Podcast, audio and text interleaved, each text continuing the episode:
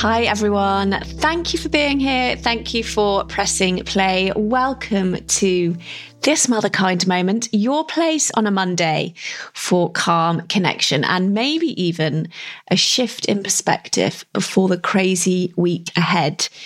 Today is a really emotional clip from an incredible conversation I had with Candice Brathwaite back in 2020.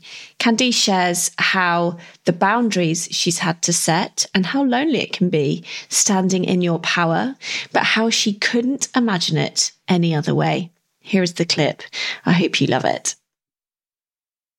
Do you see yeah. yourself as that like character in your lineage?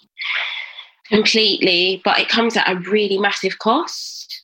I am the black sheep of my family on both sides, but specifically on my maternal side. I'm too outspoken. I rock the boat too much. Why can't you just accept that this is the way things have always been? And why can't you just be a cog in this wheel? Because it was about 20 that I really started to spread my wings and be like, this is so wrong. This is so traumatic that actually I'm physically going to run away. I'm going to move away and try and find my way in the world because anything is better than doing this again and again and again. And it's come at great cost. It's come at a cost that my children won't pay the same price, but I've paid a very heavy price for the things I write and the way I speak. And so I'm always very tender with especially women, black women, about encouraging them to live their truth. It's like, yeah, cute, but so few speak about the cost of this living of truth. Not everyone can afford it, not everyone is ready for it.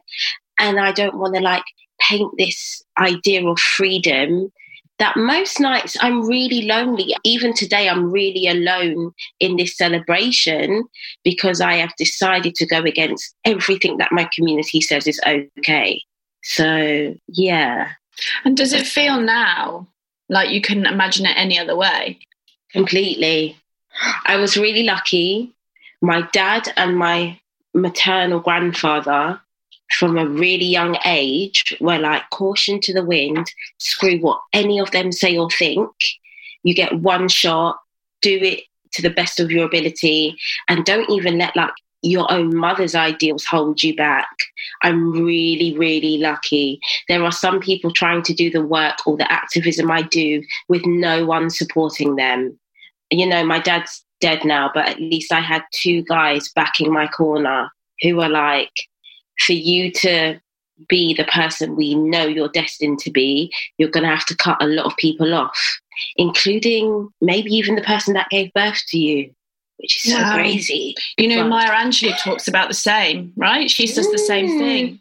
Yeah. But for her, it was the other way. It was her mother who kept saying to her, You're destined, you're destined. You're, yes. She believed it. It yeah, makes me really yeah. emotional. I don't know why. I know. It's a really, I've been crying all morning because I said online and then now I'm going to cry. I said, I don't think people understand how social media does get a bad rep sometimes, but people online have stood in for me today where my parents aren't there, you know. And so it's really been a place of joy for me today. It's like, yeah, not everyone is in agreement with the way you're trying to push a narrative forward. But there is so much love from people you may never meet that it's enough to like bridge that gap. And so, yeah, ah, mm. see. it's so yeah. true. And you know, someone said to me, you never know, like, it's not often the people who comment, even who are in your inbox, that you're influencing. And we've had a few exchanges on Instagram, not many, yeah. but you have really influenced me in terms of your mindset and your thinking. And and i think you will be having a far greater influence than you even could fathom right now. I'm sure of it. Mm.